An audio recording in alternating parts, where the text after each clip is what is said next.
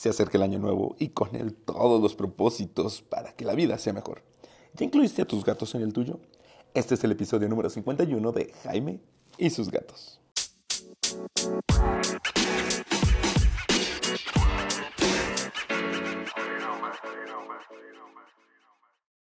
Hola, ¿qué tal? Yo soy Jaime, soy un cat lover, un amante de los gatos y comparto mi vida con cuatro maravillosos gatos que me han hecho hacer lo que eras, como por ejemplo iniciar hace un año este podcast.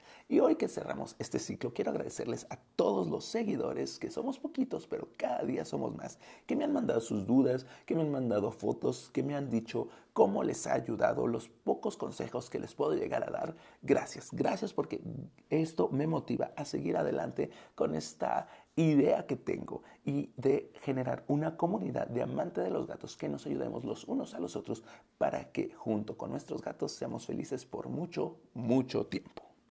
Y como buen cierre de año, iniciamos con propósitos y quiero adelantarles que a partir de enero van a empezar a ver pequeños cambios en Jaime y sus gatos que espero que les gusten y que nos ayuden a inspirarnos más para el cuidado y el acompañamiento de nuestros gatos.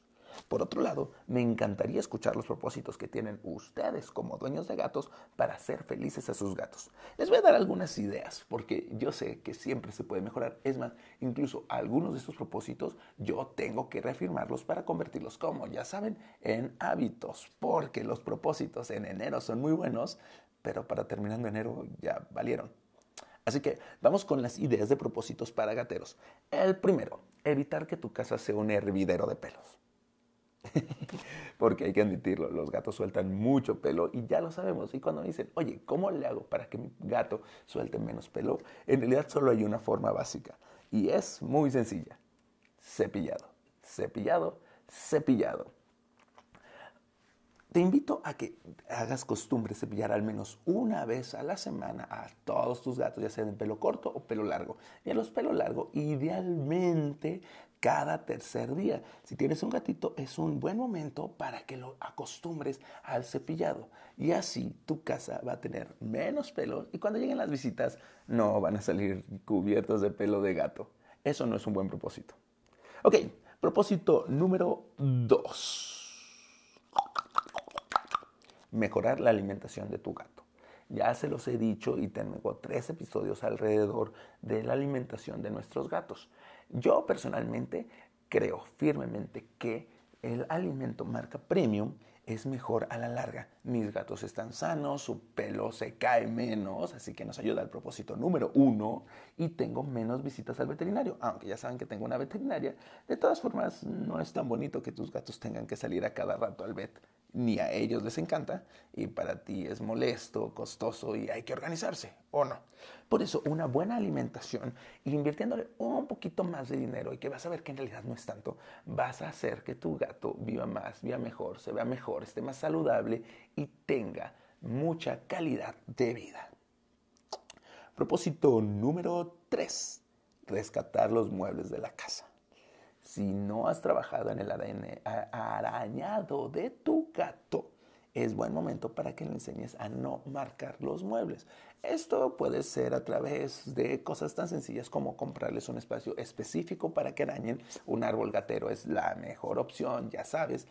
O bien, puedes decorar tus muebles con eh, mecate, sisal, le dicen en algunos lugares, para que lo que se arañe sea eso. Si no eres tan manitas, también puedes empezar a ayudarle a tu gato a ver por qué está arañando en esos lugares y combatirlo desde la etología.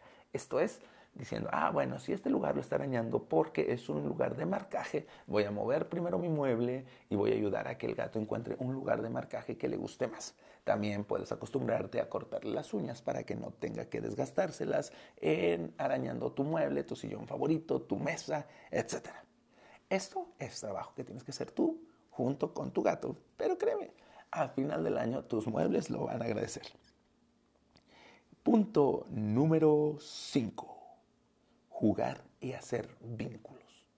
Ya sé que la vida es rápida y que muchas veces es difícil tener un tiempecito para tu gato, pero tu gato te está pidiendo solo 15 minutos al día donde puedes jugar, acariciarlo, estar en paz con él, como yo ahorita mientras grabo estoy acariciando a Cabezón que está aquí acostado al lado mío.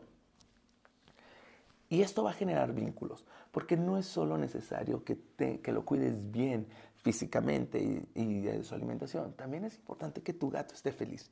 ¿Y qué mejor manera de hacerlo feliz que compartiendo con él unos cuantos minutos al día?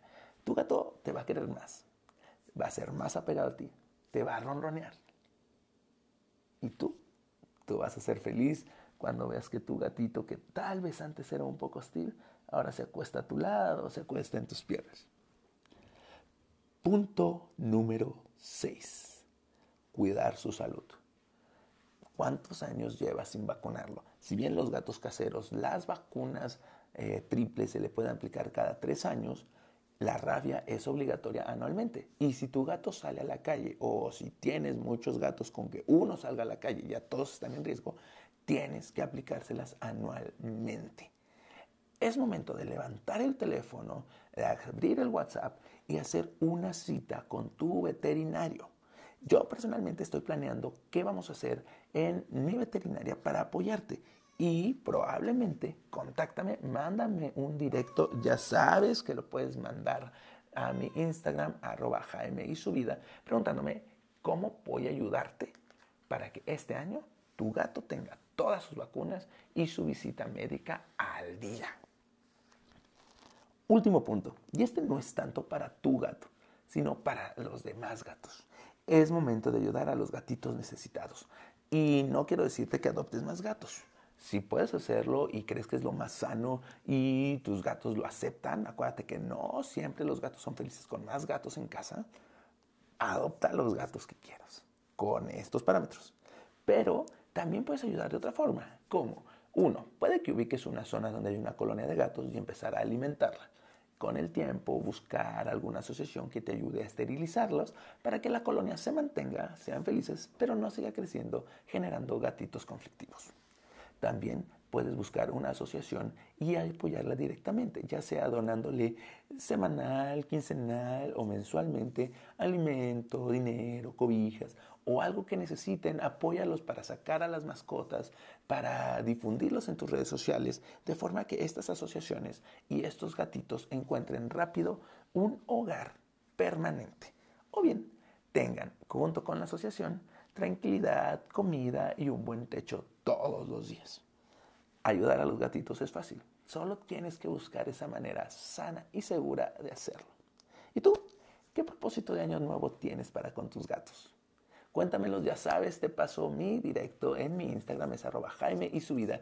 Quiero leerte, quiero saber cuáles son tus propósitos de año nuevo y te invito a que esperes porque vienen pequeños cambios, pero muy significativos aquí en Jaime y sus gatos. Que tengas un feliz año nuevo. Gracias, gracias por escucharme. Gracias a ti sigo motivado y mis gatos siguen inspirándome para seguir grabando este podcast. Que tengas un excelente 14 que tengas un excelente 2020.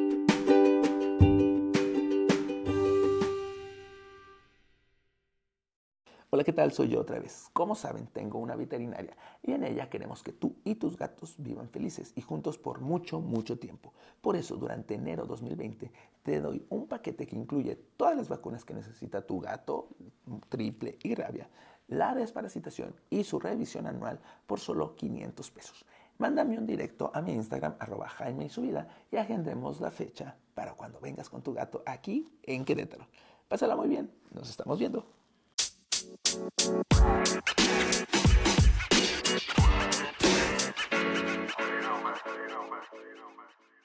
Miau.